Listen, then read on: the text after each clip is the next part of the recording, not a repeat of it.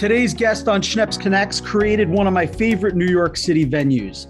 We have City Winery's founder and CEO, Michael Dorf, who delivers a unique combined culinary and cultural experience to urban wine enthusiasts. Each city winery offers intimate concerts, food and wine seminars, private event spaces, upscale dining, and a fully functioning winery. Today, City Winery has physical locations in New York City, Philadelphia, Chicago, Nashville, Atlanta, Boston, Washington, D.C., and the Hudson Valley. Definitely keeping Michael busy. There are also four other concepts run by the company City Vineyard at Pier 26, City Winery at Rockefeller Center, City Winery Chicago at the Riverwalk, and City Winery Greenway in Boston. Michael got his start in the entertainment industry by creating New York City go-to venue for independent music, the Knitting Factory, in 1986. Michael, thanks so much for being here. I really appreciate it. Sure, it's my pleasure. So you have a terrific success story, and I would love for you just to share how you got started. I mean, you have a huge business now, and and I find it fascinating to find out how people really just got started and what they do.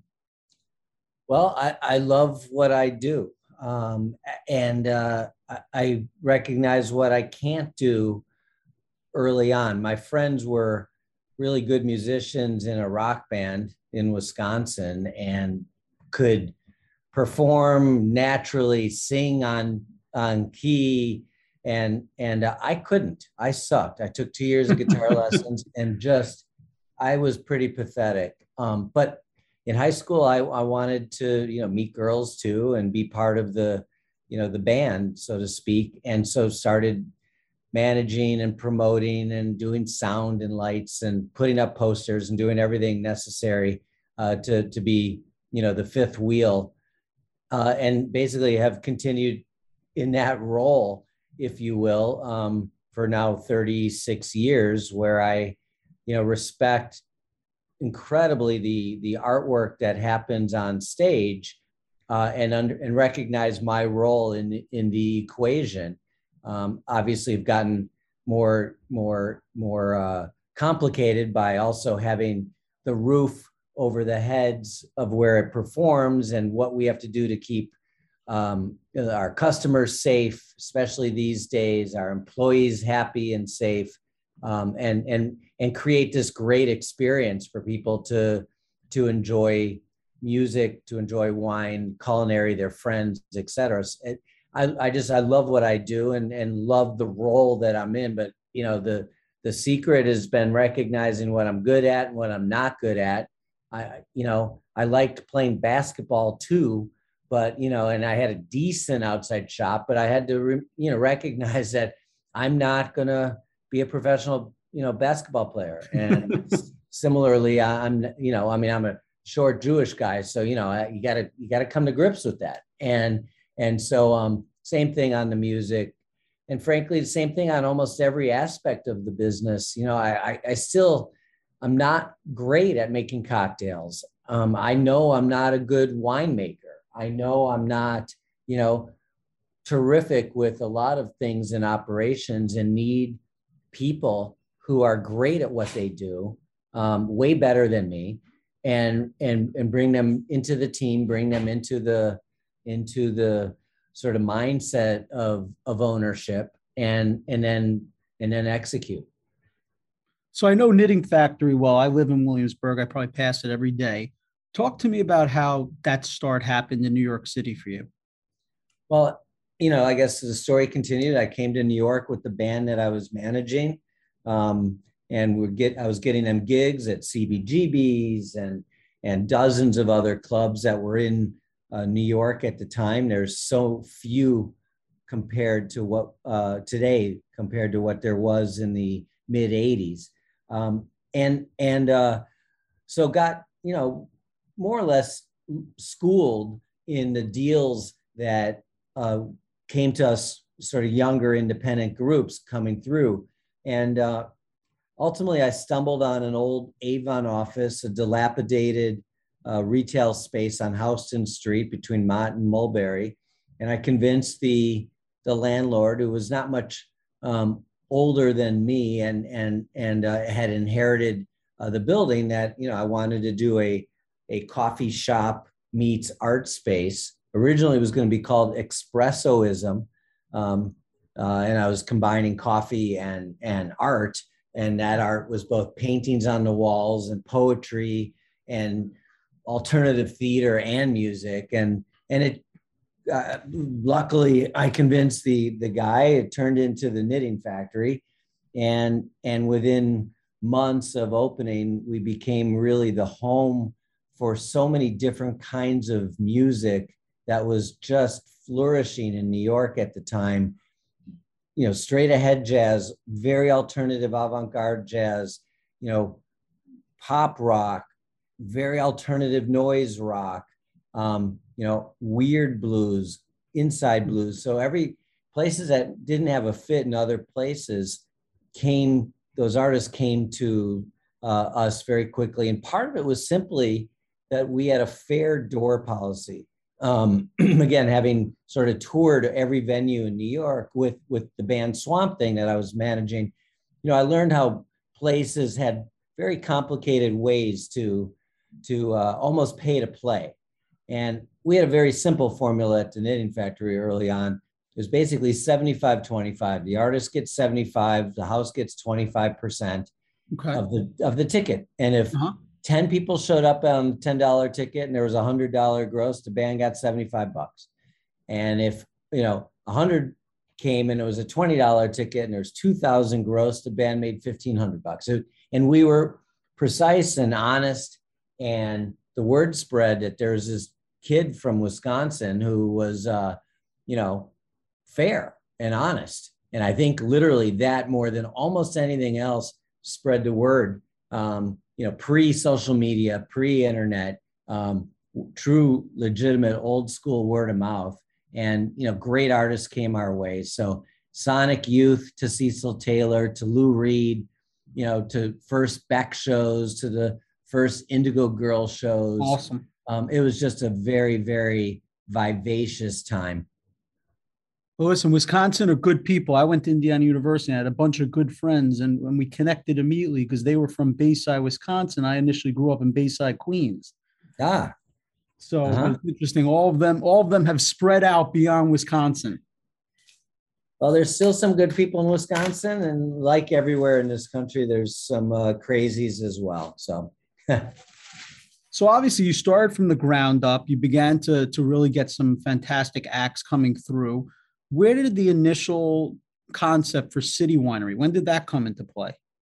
So after 9-11 and a bunch of things going down, the, the dot com bubble burst in, in, um, in the US, the, the sort of change in the music industry from recorded music being valuable um, to live to my being diluted out of um, you know, real control ownership of the knitting factory. In 2003, I, I left uh, the knitting factory. Um, in 2004, I got a chance to do three things uh, that were important to me and, and sort of in wandering the desert of the world and wanting what, what am I going to do with the rest of my life? Three things popped up. One, I started a concert series at Carnegie Hall called The Music of, which was a tribute series to a great singer songwriter performed by other musicians, bands, and it was raising money for music education programs for underserved youth. Cool. Um, and actually, I'm very proud to say, 17 you know years later, um, you know I've raised about 1.7 million dollars for very important uh, music education causes. So that was one thing, and it was great to be able to work at Carnegie because I was yep. I, I was homeless without a stage. Um, I started a Hebrew school for my kids basically because I didn't want to overly, you know, religious thing, but I wanted a secular thing, you know, sort of lox and bagels, New York Times, and a little bit of Hava Nagila. And and like that, you know, and and and and it was called Tribeca Hebrew. It did really well. Within a couple of years, it got way too big, like 150 students and so I, I, I um, was able to luckily hand it off to another organization to sort of, you know, um, run because being a Hebrew school principal was definitely not in the cards for me. And then the third thing I did was I made a barrel of wine out in California, and and had so much fun doing that that I I really you know said uh, you know I and I had collected wine and loved learning about wine, but never made it, and it was so fun um, that I I realized I, I really wanted to be involved in winemaking to some hmm. extent, and I could not move my family out west, and and and needed to you know think about how to make wine in Manhattan, and and thus you know in 2006 the development of the business plan of an urban winery. There's an old saying in in wine it's it's easy to make great wine it's hard to sell it and then there's another axiom i always utilized you know um, you know in the entertainment business which is the profits are in the popcorn. And so um, whether it's you know yankee stadium or a movie theater like you the money is made from the f&b from the food and beverage sales. And so um, put all that together basically and city winery was born you know a, a, a place where we were were basically letting all the box office for the most part go to the artists. And i put all of my attention and our company's attention on high level service on the food and beverage um, and obviously on the beverage side focus on wine. And wanted to promote wine promote the wine that we were making promote other great producers wine serve wine in in Riedel stemware so that we're using the finest glasses possible. Now we break more glasses than any, you know, uh, restaurant in any city we're, we're in. And I see that as a sign of success. It's kind of financially not the greatest move, but like when people get up during an encore and clap and start to move, you know, from their seat, that usually breaks a few glasses. So a very successful show is where people erupt into applause and we break 30, 40 glasses. Um, I look at that the way, you know, one would maybe break glasses at a wedding and consider it good luck. And, and, and so, you know, but the combination of, of fine dining and real glassware with a intimate concert is a luxury experience, is a opportunity to really, really enjoy a intimate connection with with some talent that one might not otherwise. A respect for someone's time you know our customers time. Not a lot of people have you know four hours five hours to be able to go to dinner you know then go to a show um, go somewhere for an after dinner drink. In our case to be able to you know con- con- condense all of that into a fantastic two hour experience where you can sit at your table have a great meal, enjoy great wine, and watch a show, and still get home, you know, to uh, to to to to to be, you know, get up the next morning was something I just knew an audience really was was looking for and missing in sophisticated markets around the globe. Well, I have to tell you, it's it's really a terrific experience to to attend the show there, and I went to the location on Varick Street. So was that the initial location, the first location where you planted your flag? Yeah, we opened in in, in 2008 um, on Varick Street, and then Chicago was the second location in 2012. Then Nashville 2014 and Atlanta 2015, and it just blossomed. And then, you know, we have some second type of spaces, City Vineyard um, which is a kind of our outlet for selling a lot of rosé and Sauvignon Blanc in the most beautiful setting, you know, on the, on the river. And we have the same thing on the river in, in Chicago, and we have a, a green space in in Boston, and we really love the hub and spoke um, way to utilize the city winery where we're making wine, you know, in the middle of the city, but then find a few distribution points. I mean, in in New York, we we have a wine bar on the right field line of Yankee Stadium. Go Yankees! Mm-hmm. You know, but we're through. We you know we want to do that at Fenway. We want to do that in Philly. Like we we love that idea. We're in uh, Forest Hills in New York. So you know, where we can be in iconic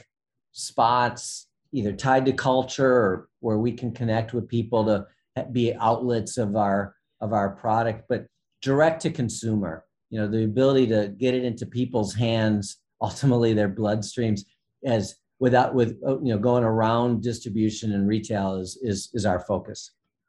You know, your company exploded, and I, and I want to you know hear about that. But but I I think every business has bumps in the road.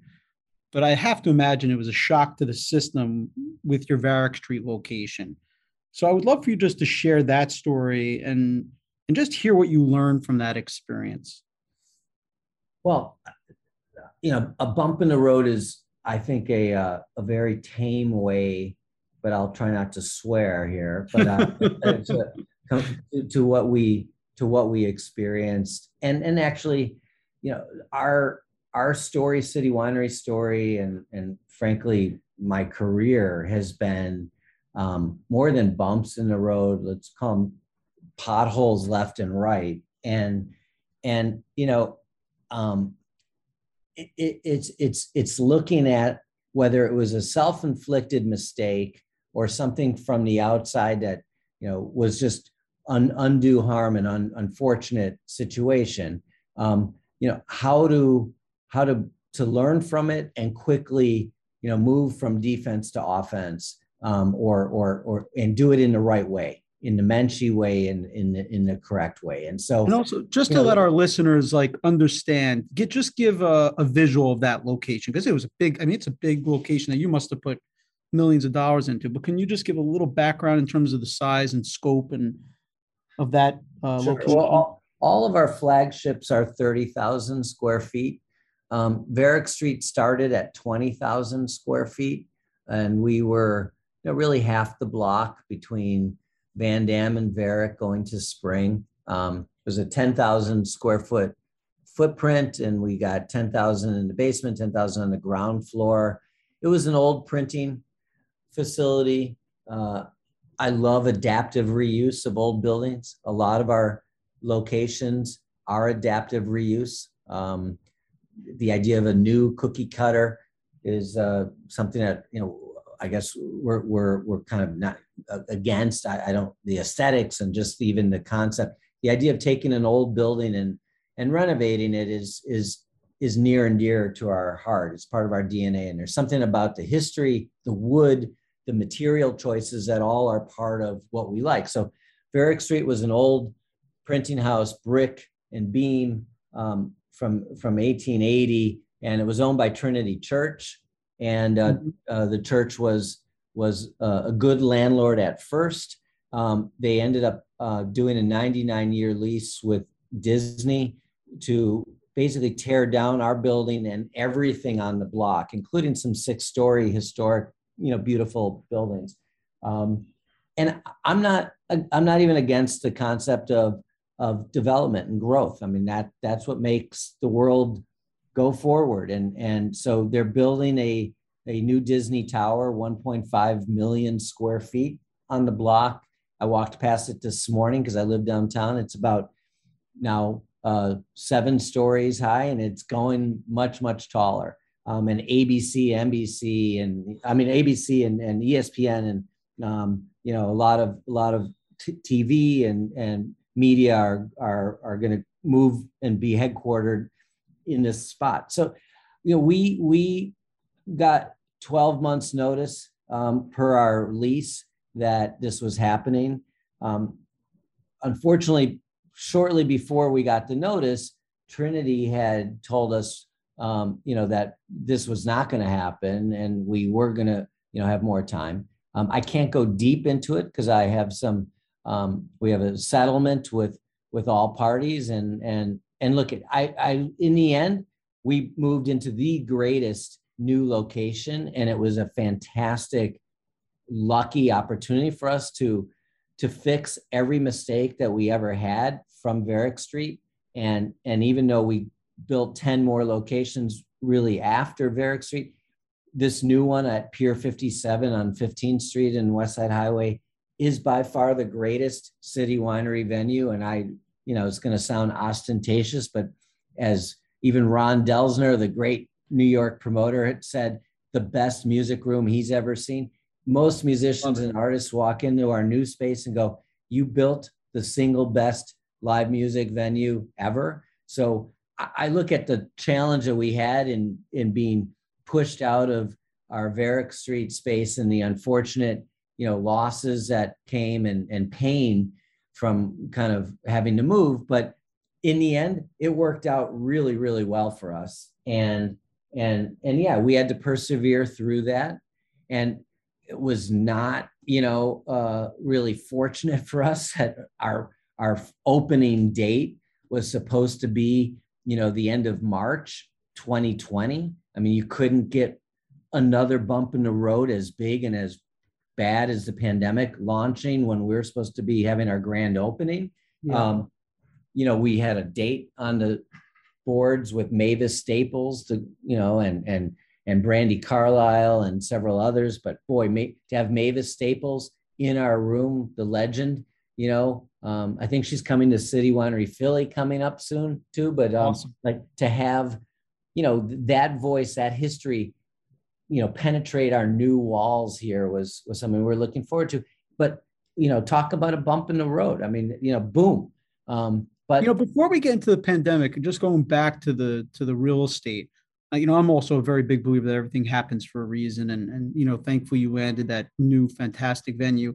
Is there anything you could share though from that experience just with other people listening in terms of you know what lesson you learned with with whether it was the lease or how the lease was structured or the investment you made before being notified? I mean anything that you can share that other people could just learn from from that experience you had well i don't think there were um you know we we the, when i opened in 08 with an unproven concept that in a big space in new york city the the the opportunity to get an under market rent uh, in an old building um, was was an incredible opportunity. So the trade off at the time mm. was accepting that there would be a demolition clause. It ended up being a great deal for us because uh, you know they didn't demo the building for 11 you know years. So um, we we we got the the value of of the risk uh, reward there.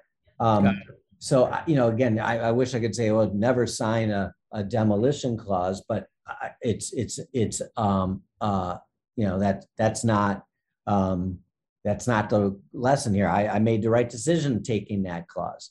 Um, you know, I, look at I, I, I, again, I got to be careful as to what I say yep. legally, but you need to look at who you work with, and look deep in the eyes and understand if you can trust them or not. And even though you might have paperwork, you got to go with your gut. And I do think we've been very blessed to be, you know, to go with to go with your gut and and and in the end have the right decisions uh, be made. And um, uh, you know, obviously you got to read paperwork, um, but but beyond the contract, you know, uh, when when you're playing with the Goliaths in the world, um, sometimes the paperwork is is you know isn't even your backstop, and so you know you just you you need to go with your gut and be smart. Thank you for that. Talk about the pandemic. I mean, you had exponential growth. You were just about to open up your new location.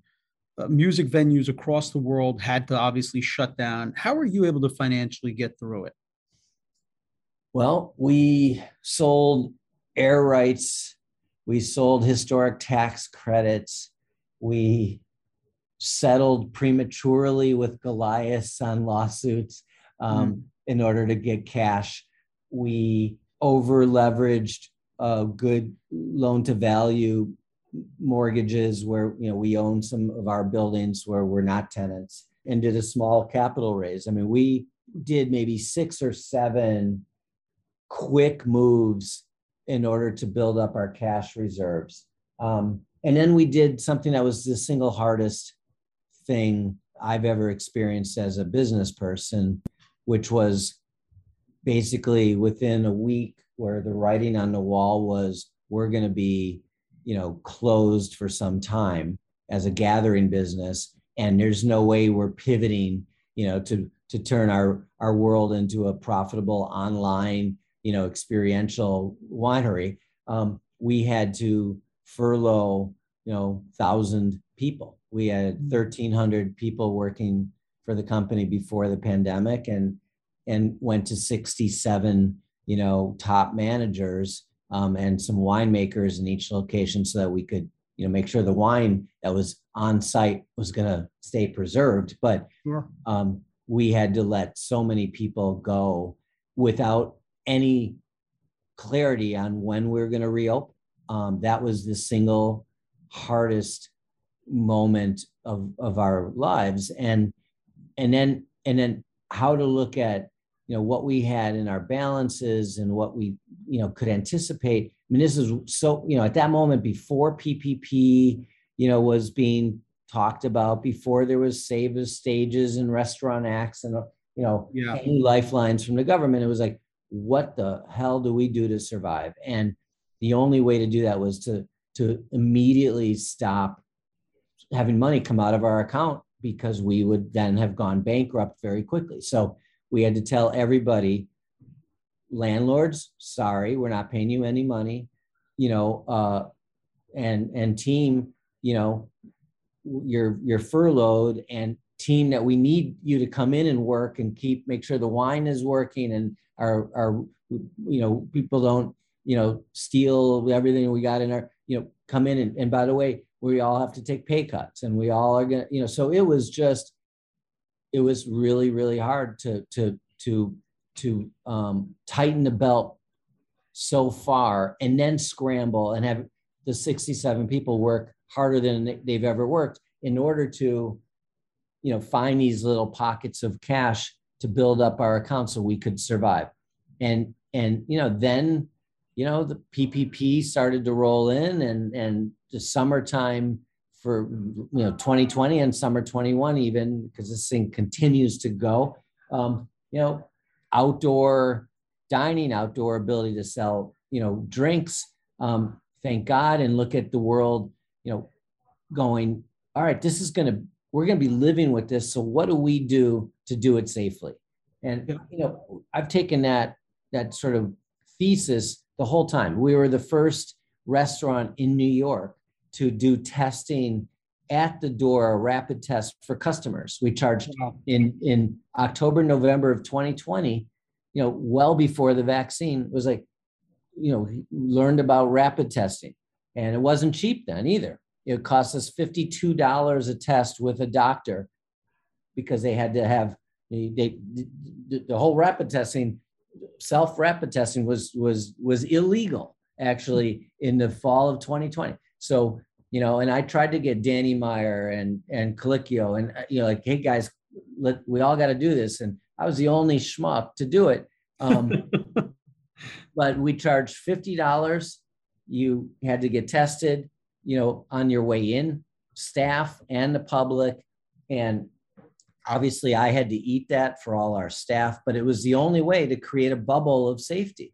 And it became clear if, if we're going to try and serve people, and we know we want to serve people, and we know people want to be served and, and, and gather, but gather safely. Um, in a restricted world this is all we could do and all we could think about and and we did it and we did it for six weeks and on both sides again the customer and our staff elated. We were safe. We caught some people who didn't know they had COVID. They had no symptoms. They're asymptomatic, wow. and that's and, crazy. And you know that the beauty of rapid testing in that sense. You know, and they were able to go get a PCR test the next day, and and in some cases, some very healthy individuals found out that they actually you know had COVID nineteen. And so you know that's what we had to do at the end of 2020 as vaccines started to roll out. Became very clear in the spring we have to be a vax only facility. We need our staff to all be vaxxed and we need our customers to be vaxxed, you know, and that it's just, it was clear. If, you know, we have exit signs and sprinklers and, yep. you know, yep. panic hardware in order to keep people safe inside our space. God forbid there would be an emergency. This is just another layer of, of, of public safety that we, especially in the gathering business, in the larger venues that need to bring people together.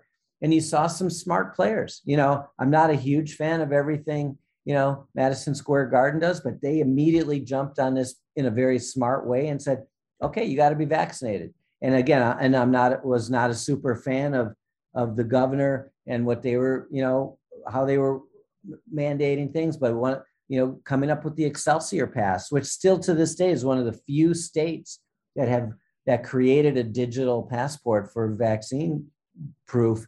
That was a smart thing to do, and these yeah. smart tools we needed to ad- adopt. And so we did early in New York for about a month in Nashville. We were the only venue that was doing vaccine only. We would wow. get hate letters and huh. and there was a band that set up a protest for three weeks every night at seven o'clock in front of our place in Nashville, going, wow. You know, you I mean, the name calling was unbelievable. But you know, you fascist, commie, which first of all makes no sense, right? And you know, you you I thought you Jew, you know, they knew I was Jewish, and they're like, you Jews, you I thought you like to make money. I don't understand. Why would you not allow us to come in? Like, like stupid, just crazy stuff going on in this country. Yeah, terrible how how it's divided us. It know, has divided us just terribly. But we but listen. I'm glad. I'm glad you put your foot down and stuck to it. And you know, a big question I have for you is: you operate in all of these you know large cities, but they're very different cities. How have you seen the differences in the recovery at the different locations?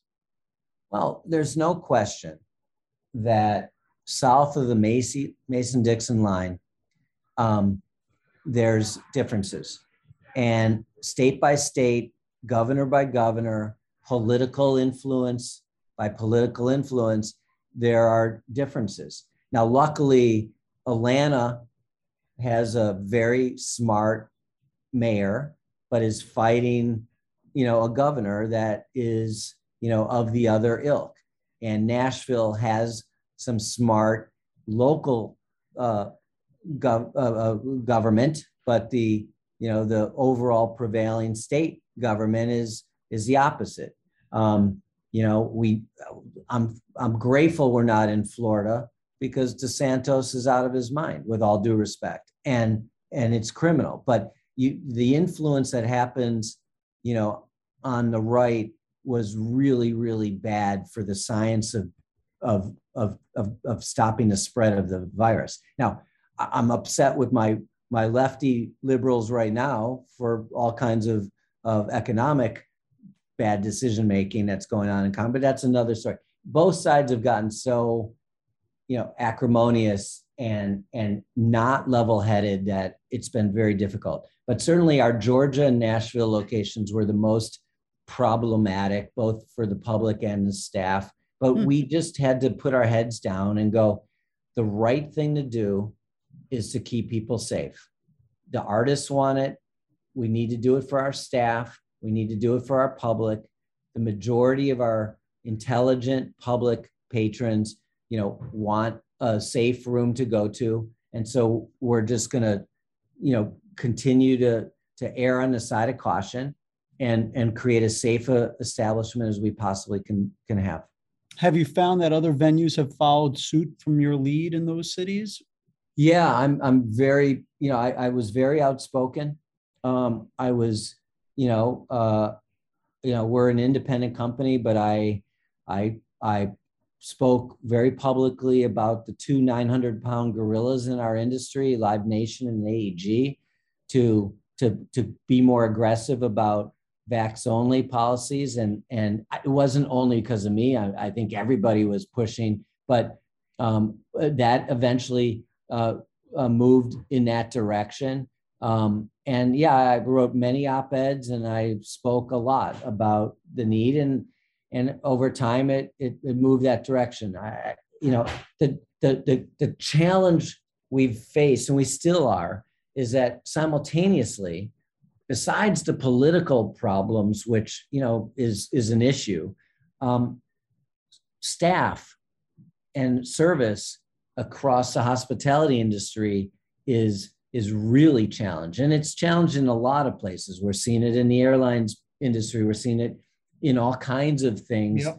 But but certainly the restaurant and hospitality industry is has has had a, a second punch in the gut after the pandemic and I, I mean, I would almost estimate 50% of our of our industry has left to go to other industries, um, make more money, work less hard, and and you know, it's just it's unfortunate. So we we've got just fewer people who are veterans of the hospitality and fewer new people going into it that we can hire. And and so when you add a layer of where say 20% of your of your of your staff maybe are not there yet or comfortable on the vaccine policy, it becomes very hard to to let more people you know go when you need them desperately. Yeah. Um, it, it's going to all shake out in the in the in the years, and uh, and i'm and I'm very actually very happy that more living wage realities are are are, are coming into our business. Um, you know, I applaud so much what Danny Meyer has been trying to do over the years of, mm-hmm. of, create a more equitable scenario for back of house and front of house and like these are real issues that that need to get addressed and and some of it is is based on some ridiculous laws and some of it is just the unfortunate history and realities so the pandemic will have a positive effect on bringing up everybody's wages. And I think that's really great. We're going to raise prices and we're going to do what we need to do to, to balance it out and, and, and operate successfully as a business. But wages are going to go up. And that's a well, great that, thing. That, that's good to hear from someone that employs so many people. Because obviously everyone knows there's risk to that. But you know, as a business person, realizing that it's necessary for your staff is, is nice to hear. You know, Michael, I only have a few minutes left with you, but I would love to hear your personal favorites in terms of artists from the beginning of your career to, to today. Like who who would you say like is the top of your list that you you just love watching live? Well, you know, I, am first of all, thanks for for letting me be on the show for a bit. I told you I was locucious, and therefore, you know, the 45 minutes went really fast. But um, uh, last week we had Coldplay in City Winery, New York. It was a awesome. kind of a secret show the the week of their performance in Central Park. Um, I mean, boy, was that really cool to see. Um, I used to say uh, one of my favorite shows ever at City Winery was Prince. We had him a couple nights before he died. That was that was just an absolutely you know uh, epic uh, show that that forever will be ingrained in my um, brain you know, I was a big Lou Reed Velvet Underground fan before coming to New York, um, and to be able to to connect with Lou Reed um, uh, over many many shows and many bottles of wine and and and become a friend of his cool. was for me one of the single highlights of of doing live music in New York um, and and and so many memories of, of him before he passed. Um, but I, I, there are so many. I, I, have photos on the walls, but you know, every day, um, you know, I, I feel so blessed to be able to to do what I do and meet people. Um, we had John Mulaney for 37 shows here. What a treat that was to watch his craft and the work that he did. And I mentioned Mavis Staples before, like to connect to someone like Mavis Staples um, who again will be in Philadelphia in a couple weeks. Like, and I'm going down there for it. Like the history that she has experienced in and, and the work she's done in civil rights is one of the most important things in this country's history. And to like have her grace our st- stage is just a privilege. And and whether it's her or the 30 year old lady lamb who's on our stage in new york and was in chicago last week like we're just so lucky to have you know these incredibly talented artists you know on our stage and our job is to make it as fantastic a, a show experience for them and the better that they feel whether it's the catering or the sound you know on stage the better that they feel comfortable on stage the better performance they they give and the better performance they give the fans are then even happier and then the more oh. love they give back to the artists. And so there's there's so much synergy that goes into a magical show. And to be able to do that in stages around the country, I'm I'm the luckiest guy in the world. And is Philly your newest location? Philly opened a couple weeks before the pandemic. Um, you know, uh, closed it for a year. Um, so it, unbelievable. Um, yeah, talk about potholes and timing, but yeah, Philly is reopened and and uh, very excited to be there. Um, we opened in Hudson Valley also during the pandemic, so we've had a few new places, and we have five more to announce in the next few months, which I can't say wow. yet. But we're we got we got very busy in the last uh, last year.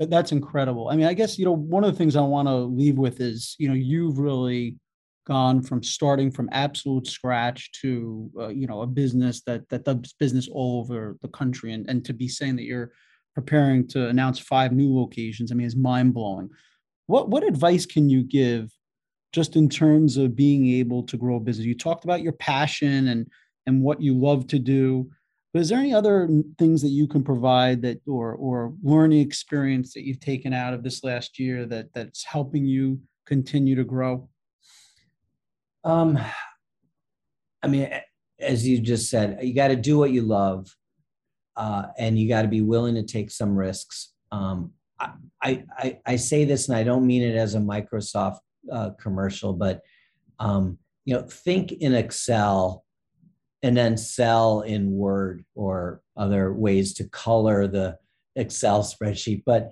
make sure that there is some realistic bottom line that a simple math equation can show you. So, you know, a, a lot of times I get sent business plans and and presentations and ideas that come and there are these beautiful, you know, color presentations or whatever, whatever it might be, 3D modeling. But it wasn't thought through and just a simple, this is what can come in, this is what's going to go out, and this is what might be left. Um, that's that, you know, I'm, I'm simplifying it, but you know, you have a lemonade stand, you know, there's a cost to the lemonade. And, you know, unless you're squatting, there's probably some some real estate e- equation there. Yep. Just th- think through it all. And and and if there's something on the bottom line that's realistic, then then put a lot of time into the presentation and go for it. And and hopefully you love what you're doing, but but but think about it very practically. Well, Michael, you're a great success story, and you know I wish you all the best and, and con- continued success. And, and thank you so much for being with us. It was my pleasure. Uh, thanks again for having me. This is the Schneps Connects podcast. To listen to our podcast, visit podcast.schnepsmedia.com or stream us on all major podcast networks.